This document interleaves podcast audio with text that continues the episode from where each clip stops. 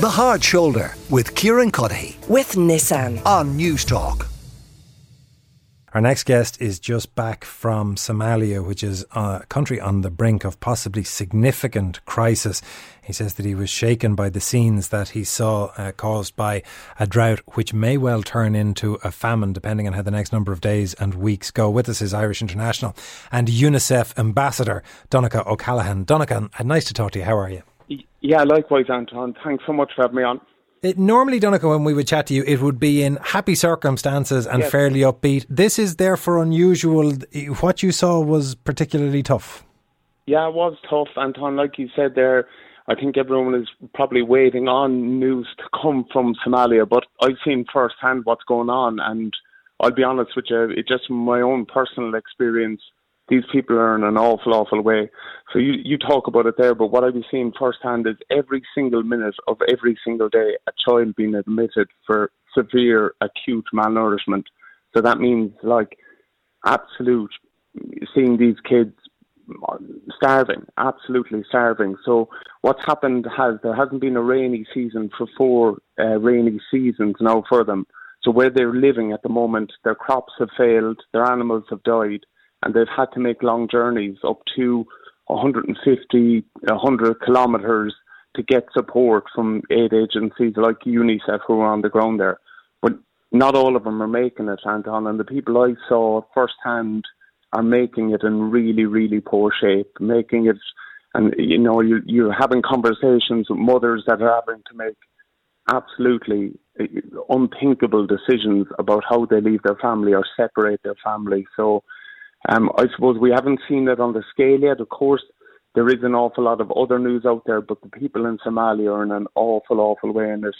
To be honest, it did it did shock me, Anton. I think I've been on UNICEF trips before where you chat about disease or different things, but seeing someone firsthand die from a basic need like food, I, I don't know. I think maybe there's something in our DNA that you know it kicks into Irish people that you just you feel that you have to do everything to, to help and and do as much as you can. So yeah, it was it was really hard to see. Of course, UNICEF are on the ground there and able to provide uh, for these um, young children that are making and and their mothers that are making it to these centres. But what we're learning is the the people making it there, even at the moment, what's to come is way way worse. So, like they're predicting at the moment that there's over three hundred and fifty thousand children in Somalia at risk of dying from starvation. That exceeds what happened in the famine in 2011 already. So it is it's so hard to see. It's so hard to see when you see firsthand downtown that you, you know you see a two-year-old child weighing the same weight as a five-month-old baby. You know, and it, it, it, it it's tough to see. And I know I know we're all struggling times are really, really difficult, but I think there's a compassion about us as a people that we look to help when we possibly can. And it's amazing. I've been lucky enough to stand for our anthem 94 times, but it's when you're on the field and you meet you meet people that no Irish people will help, like Sarah Mur- Murray. She's from Monaghan. She works with UNICEF out there. She works in gender-based violence. But how warm people are to us because they know the Irish will help and you know, they even reference Mary Robinson going out there, um, you know, in, in a number of years now. But that is the warmth that we're held in purely in, in the regards that they know Irish people will, will help out.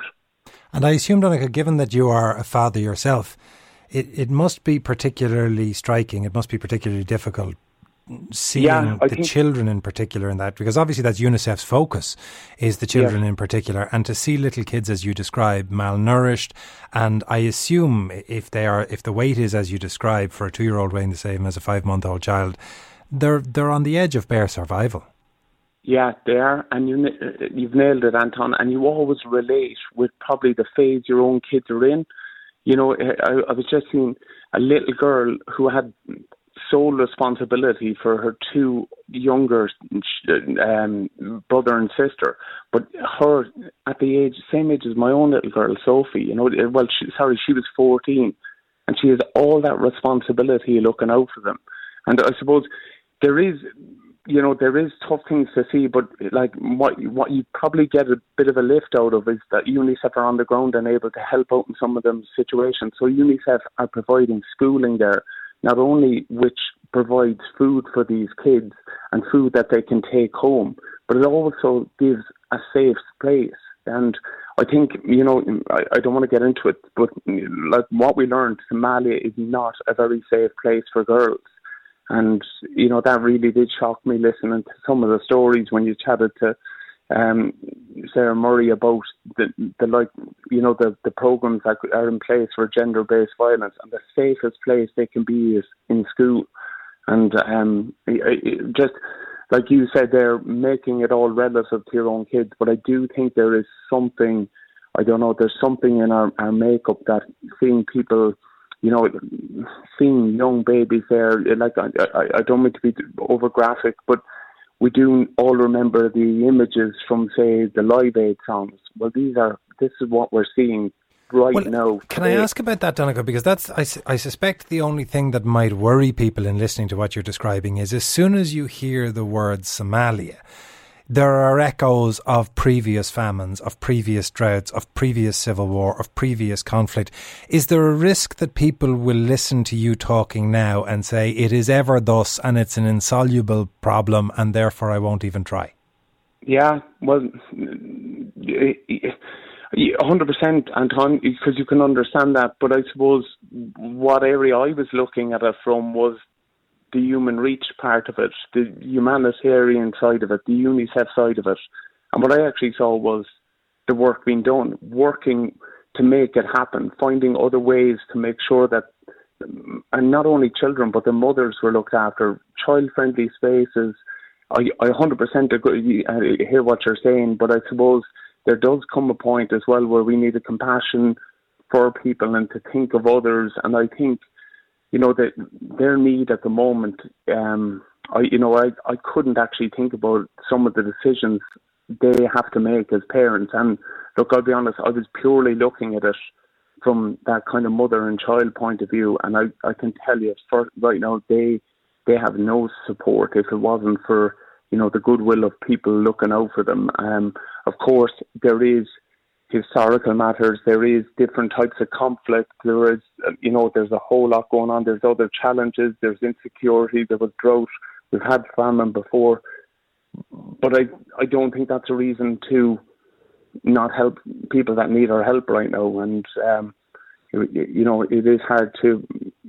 I I totally understand that side of it, but I I suppose I can only speak firsthand on the warmth of the people I met and Indeed, and, and as you say, you're already talking about 7 million people affected by drought. And if famine is declared, we could be looking at, at hundreds of thousands, if not millions more, um, affected by drought, starvation, and um, endemic hunger. If people listening to you, Donncha, want to contribute, want to help, where do they go? Yeah, it'd be brilliant if they could. And Anton, we know it is tough. We know it is hard for people, but if they just visit unicef.ie, I, know this just if you can put things in context. 43 cent provides like n- nutrition for a severely acute malnourished child. So if you think of it like 100 euros will provide 20 malnourished children with two weeks of life saving food. And I've seen it firsthand. UNICEF is on the ground implementing that, but they, they actually, I know this something, they, they can't reach the amount of people they need to. They need more support. So any little bit that people can spare is greatly appreciated. Well, that website again, that's unicef.ie, and that was former Irish International and UNICEF Ambassador Donncha O'Callaghan. The Hard Shoulder with Kieran Cuddihy. With Nissan. Weekdays from 4 on Newstalk.